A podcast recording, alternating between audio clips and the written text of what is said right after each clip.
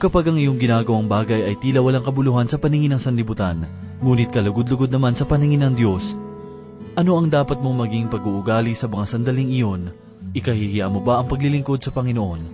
Tunghayan natin ang isang halimbawang ating matatagpuan sa ikalawang kabanata ng Hagay, talatang tatlo at apat, at ito po ang mensaheng ating pagbubulay-bulayan sa oras na ito, dito lamang po sa ating programa, Ang Paglalakbay. Kailan pa magwawakas ang aking paglalakbay sa bundok ng pagsubok na aking nilalakaran.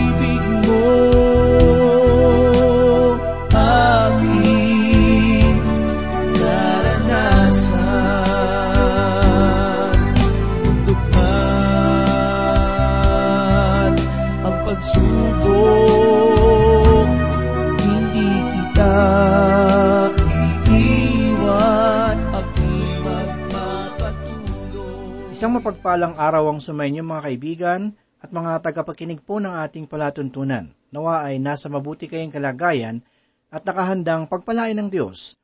Ako po si Pastor Dana Bangko. Samahan po ninyo ako at tayo po ay matuto sa banal na salita ng Diyos. Magpatuloy po tayo sa pagbubulay sa ikalawang kabanata ng aklat ni Propeta Hagay. Basahin po natin ang ikatlong talata na ganito po ang sinasabi. Sino ang naiwan sa inyo na nakakita sa bahay na ito sa kanyang dating kaluwalhatian? Ano ito ngayon sa tingin ninyo? Hindi ba walang kabuluhan sa inyong paningin? Marami sa mga nalabi na bumalik sa Babylonia mula sa pagkakabihag ay naaalala pa ang kagandahan at karangyaan ng templo. Ang templo na kanilang pinagmamasdan sa pagkakataong iyon ay tulad lamang ng isang kubo kung ihahambing sa templo ni Haring Solomon. Ang halaga nito ay mula 5 hanggang 20 milyong dolyar. Ang templo ni Haring Solomon ay tulad ng isang lalagyan ng mga mamahaling alahas. Ngayon naman po ay nais ko kayong idako sa ikadalawamputatlong kabanata ng aklat ng Levitiko, kabanatang dalawampu at tatlo, ay makikita ninyong ito ay sa ikapitong araw ng pista ng mga kubol, ang huling pista na kung saan ay nagkakatipon ang mga Hudyo. Sa aking pananaw, ang mga tagapagtayo ng templo ay tunay na binilisan ang paggawa sa kanilang gusali upang maihabol sa pagdiriwang ng pista ng mga kubol. Kaya't nang ito ay makita ng mga matatanda ng bayan, ang loob ng templo ay hindi sila natuwa.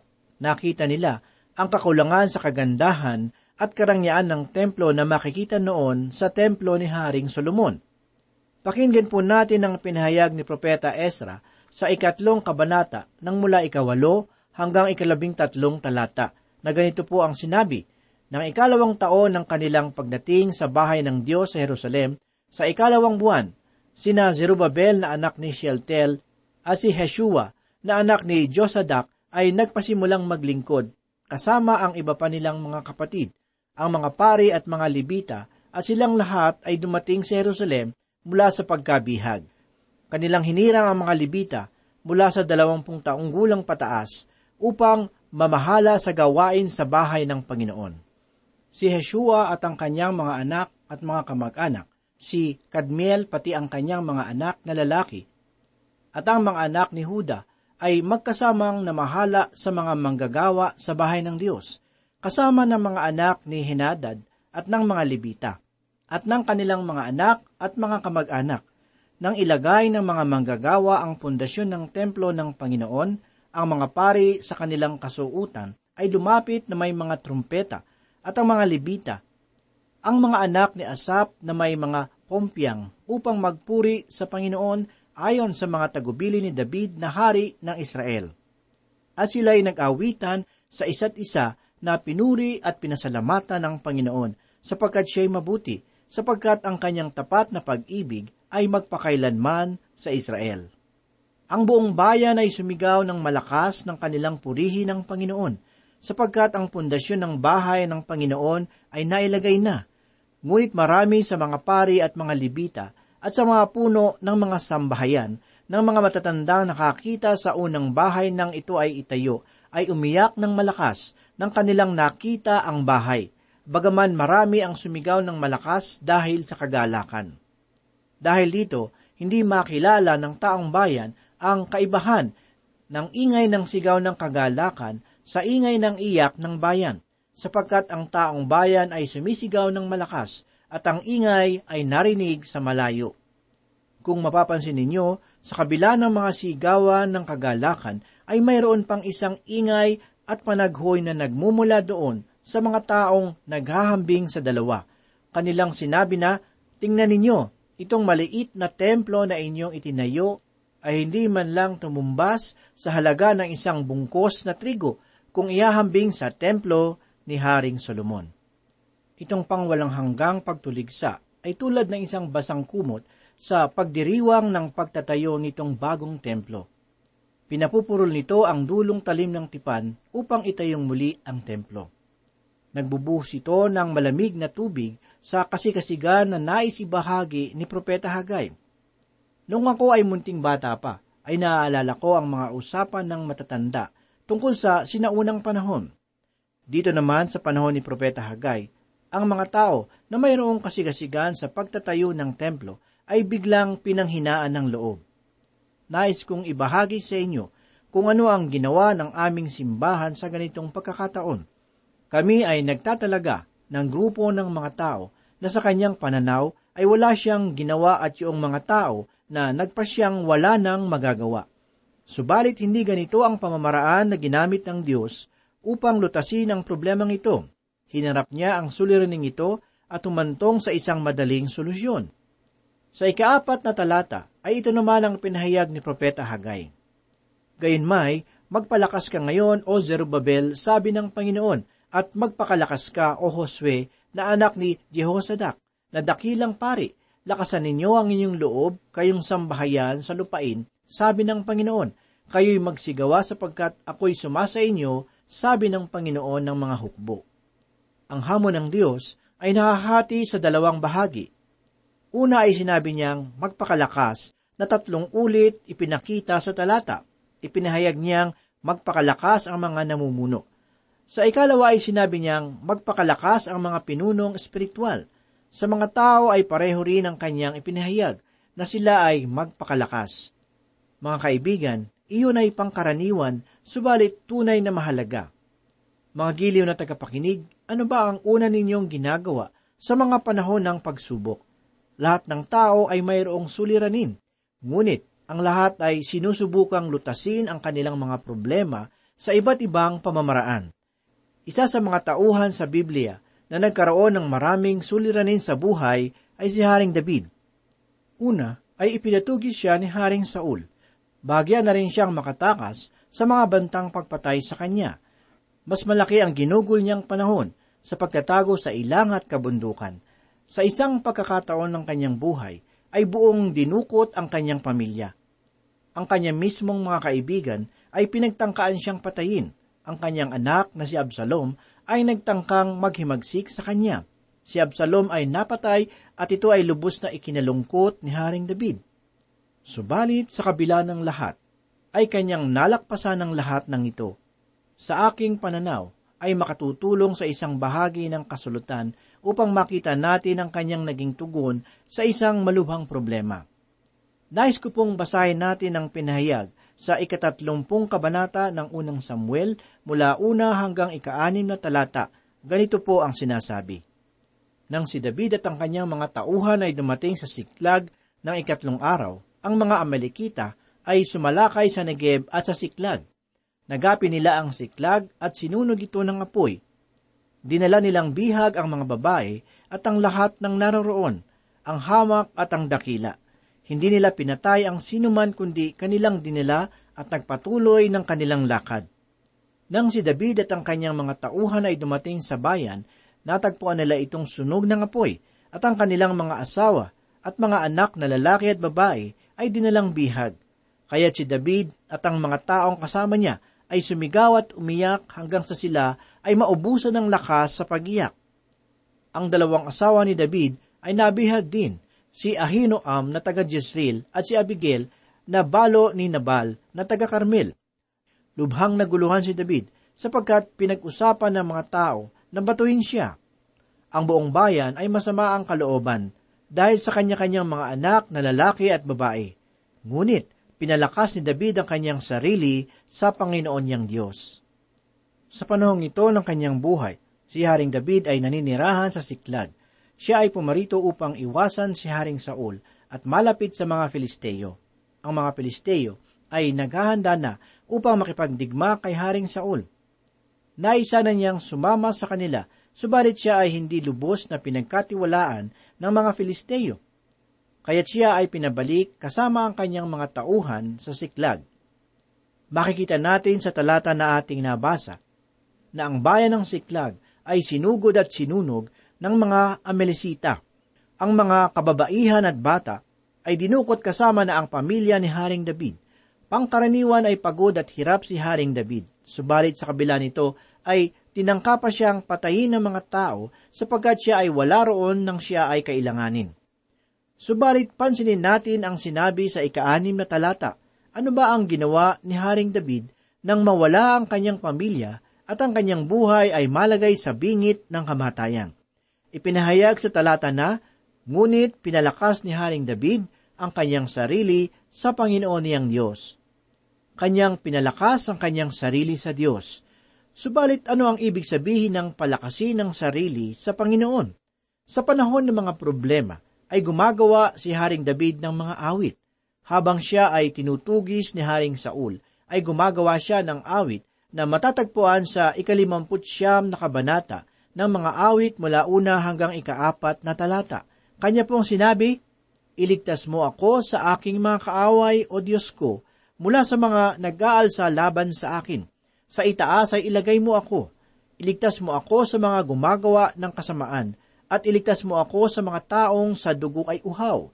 Narito, sapagkat pinagtatangkaan ng aking buhay, ang mga taong mababagsik laban sa akin ay nagsasama-sama. Hindi dahil sa aking pagsuway o sa aking kasalanan man, o Panginoon, sila'y tumatakbo at naghahanda sa di ko kasalanan.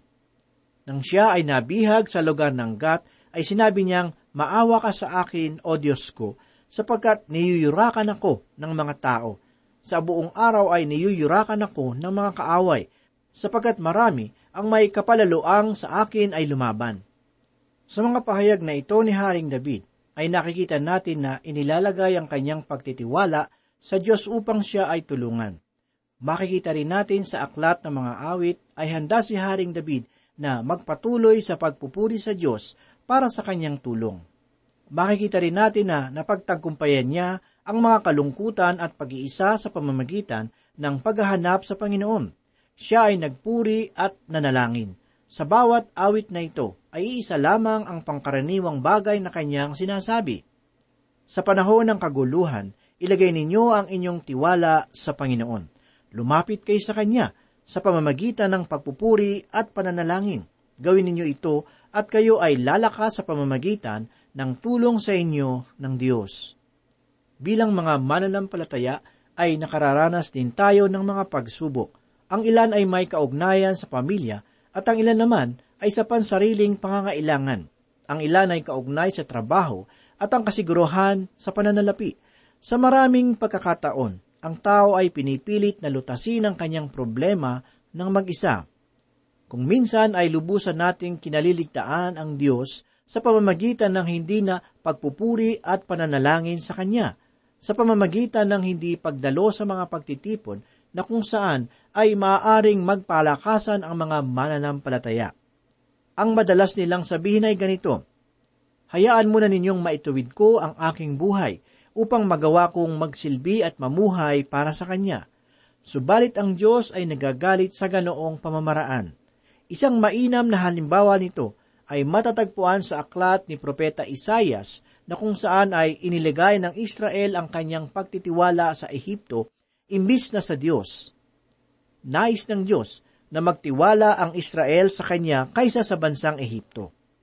Maging sa ating kasalukuyang panahon ay nais ng Diyos na tayo ay magtiwala sa Kanya. Hindi tinutulungan ng Diyos iyong nagtitiwala sa kanilang sarili, kundi tinutulungan ng Diyos ang mga taong nagtitiwala sa Kanya. Kung ating isinasantabi ang Diyos sa ating mga problema, isa lamang ang tiyak, hahayaan tayo ng Diyos na lutasin ang ating mga suliranin na wala siya. Kaya't kailangan nating matuto sa karanasan sa paglutas ng mga problema – sa panahon ng mga suliranin, ituon natin ang ating mga paningin sa Diyos para sa ating kalakasan. Magtiwala tayo sa Panginoon at manatili sa pagpupuri at pananalangin sa Kanya. Huwag natin siyang isantabi o iwasan ang pagtitipon ng mga mananampalataya. Mga giliw na tagapakinig, kayo at ako ay nabubuhay sa isang malaki at masamang sanlibutan. Pakinggan po natin ang tugon ng Diyos para sa atin. Sinabi niya, sa kahuli-hulihan, patuloy kayong magpalakas sa Panginoon at sa kapangyarihan ng kanyang lakas. Epeso 6, talata 10. Ito mga kaibigan ng pinahayag ni Apostol Pablo sa kanyang sulat sa mga taga-Epeso. Kailangan nating maunawaan na hindi natin magagawa ang lahat, ngunit ang Diyos ay malaki ang magagawa. Tunay na kawili-wili ang mga katagan na magpalakas kayo sa Panginoon maging sa sulat ni Pablo para sa mga Hebreyo kabanatang ikalabing isa, talatang ikatatlumput apat, pumatay ng bisa ng apoy, tumakas sa mga talim ng tabak, lumakas mula sa kahinaan, naging makapangyarihan sa digmaan, nagpaurong ng mga hukbong dayuhan. Ito ay mga bagay na ginawa ng mananampalataya ng Diyos. Pinili ng Diyos ang mahihina upang gumawa ng mga dakilang bagay sa sanlibutan. Tandaan natin na yung mga tao na nagtitiwala sa Diyos ay makakasumpong ng kalakasan, kalayaan at tunay na kaligayahan. Kayo ba ay nagtitiwala sa Kanya o sa inyong sarili?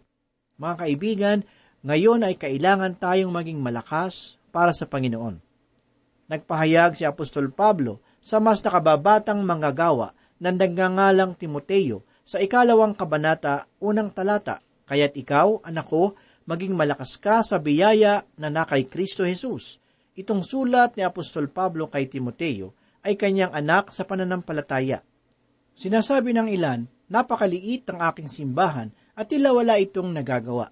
Kaibigan, kung iyan ang laman ng iyong isipan, ay ang Diablo ang nangungusap sa iyo. Huwag mo siyang pakinggan. Tanging ang Diyos ang may panukat at karapatang magsabi kung sino ang dakila at hindi. Mayroong kasabihan na sa ilalim ng isang bunton ng dayami ay mayroong butil ng ginto. Nais sabihin ng Diyos na magmadtiyag kayo, manindigan kayong matibay sa pananampalataya. Ipinamamanhik niya sa kanila na sila ay lumabas sa kanilang mga kuna at duyan at magpatuloy sa paglaki. Magpakatatag kayo sa Panginoon Tunay na iyon ay kailangan sa ating gawain ngayon. Hindi pa doon natapos si Apostol Pablo. Pinahayag pa niya sa ikasampung kabanata ng ikalawan niyang sulat para sa mga taga-Korinto talatang ikaapat ang ganito, sapagkat ang mga sandata ng aming pakikipaglaban ay hindi makalaman, kundi makadiyos na may kapangyarihang makagiba ng mga kuta. Dapat ay ilang ulit nating sabihin sa Diyos na, Panginoon, kung anuman ang mangyari sa araw na ito, ay ikaw na ang kumilos, sapagkat ikaw ay makapangyarihan. Nais kong ipagpatuloy ang pahayag ni Apostol Pablo sa ikasampung kabanata ng ikalawang Korinto, talatang ikalima at ikaanim na ganito po ang sinabi. Aming ginigiba ang mga pangangatwiran at bawat palalong hadlang laban sa karunungan ng Diyos at binibihag ang bawat pag-iisip upang sumunod kay Kristo na handang parusahan ang bawat pagsuway kapag ang iyong pagsunod ay ganap na. Nais lamang niyang sabihin na kailangan nating maging masunurin sa Diyos. Hindi mahalaga kung gaano kalaki o kalait ang gawain, kailangan lamang nating tandaan na maging malakas. Ang ikalawang hamon ng Diyos ay nagsabi ng ganito, Kayo'y magsigawa.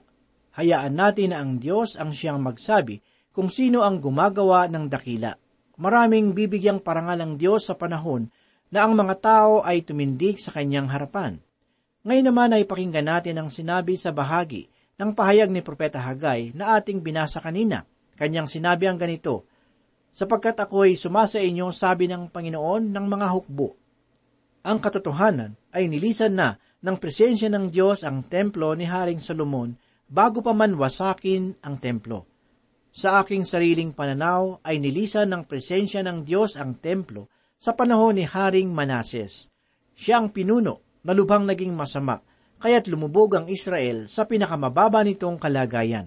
Maaaring ang presensya ng Diyos ay nilisan ang templo noong isandaan dalawamput limang taon bago wasakin ang templo ng mga taga-Babilonya. Kung gayon, ang mga matatanda ng Israel ay nakita lamang ang labas na kaluwalhatian ng templo ni Haring Solomon at hindi ang presensya ng Diyos sa loob nito. Walang pag-aalinlangan na tunay na kahanga-hanga ang panlabas na anyo ng templo ni Haring Solomon. Para sa inyong kaalaman, ay nakatayo na sa dating kinalalagyan ng templo ni Haring Solomon ngayon ang moske ni Omar na ang bubungan ay nababalutan ng ginto at tunay na ito ay napakaganda Tunay na ito ay hindi kapantay noong mga templo na itinatayo ng mga Israelita tulad ng templo ni Zerubabel at sa huli ay ang templo ni Herodes. Ipinahayag na sa templo ni Herodes ay patutunguhan ni Heso Kristo. Mga kaibigan, si Heso Kristo ang presensya ng Diyos. Siya ay Diyos na nagkatawang tao. Sinabi ni Apostol Juan sa unang kabanata ng kanyang ebanghelyo, talata ikalabing apat ang ganito, at naging tao ang salita at tumahang kasama natin at nakita namin ang kanyang kaluwalhatian. Kaluwalhatian gaya ng satanging anak ng ama, puspos ng biyaya at katotohanan. At ang ating Panginoong Heso Kristo ay lumakad sa templong iyon, hindi lamang sa isang pagkakataon, kundi maraming ulit siyang pumasok dito. Kaya't sinasabi ng Diyos dito sa mga taong pinanghihinaan ng loob sa panahon ni Propeta Hagay na, Tunay na hindi malaki itong itinayo ninyong templo, subalit ako ay kasama ninyo. Mga kaibigan, tunay na hindi mahalaga kung ikaw ay mayroong isang malaking templo, subalit wala namang doon ang Diyos. Mga giliw na tagapakinig, sa pagkakataong ito ay maraming bagay ang nais ipahayag sa atin ng Diyos. Sinasabi niyang magtiwala tayo sa Kanya, at mas mainam ang templo na pinananahanan ng Diyos kung iahambing ang ating mga tahanan sa isang templo, ay mas nanaisin natin na naroon at nananahang kasama natin ang Diyos. Kaibigan, ang iyong tahanan ay puno ng kaguluhan ngayon? Nakararanas ba kayo ng suliranin sa inyong buhay may asawa? Walang ibang tao o bagay ang makalulutas nito. Kahit na salapi o alak pa ang gamitin ng isang tao, ay hindi nito malulutas ang ating mga problema. Ang kailangang gawin ay isuko ang mga ito sa Diyos at magkaroon ng pag-asang siya ay kikilos sa mga ito. Lagi nating tandaan na ang Diyos ay hindi magbabago. Ang Diyos ay tapat upang lalong maging matingkad ang katotohanan ito ay inihambing ang kanyang katapatan sa katapatan ng tao na kapag nagbigay ng pangako ay kanya itong tutuparin. Marahil ang iba sa atin ay hindi tapat sa mga pangako, subalit ang Diyos ay tapat sa kanyang mga pangako. Tulad na lamang ng kanyang ipinahayag sa unang kabanata ng ikalawang Korinto, talata ikadalawampu, ganito po ang sinabi, sapagkat ang lahat ng mga pangako ng Diyos sa Kanya ay oo. Kaya't sa pamamagitan niya ay aming sinasambit ng amin sa ikaluluwalhati ng Diyos. Manalangin po tayo. Purihin Panginoon ang iyong banal na pangalan. Muli kami po ay nagpapasalamat sa mayamang salita na aming napagbulay-bulayan sa oras na ito. Panginoon, Gayun pong templo ang aming mga buhay upang makita sa amin ang kalawalhatian na nanggagaling sa iyo. Ito po ang aming samot dalangin sa pangalan ni Jesus.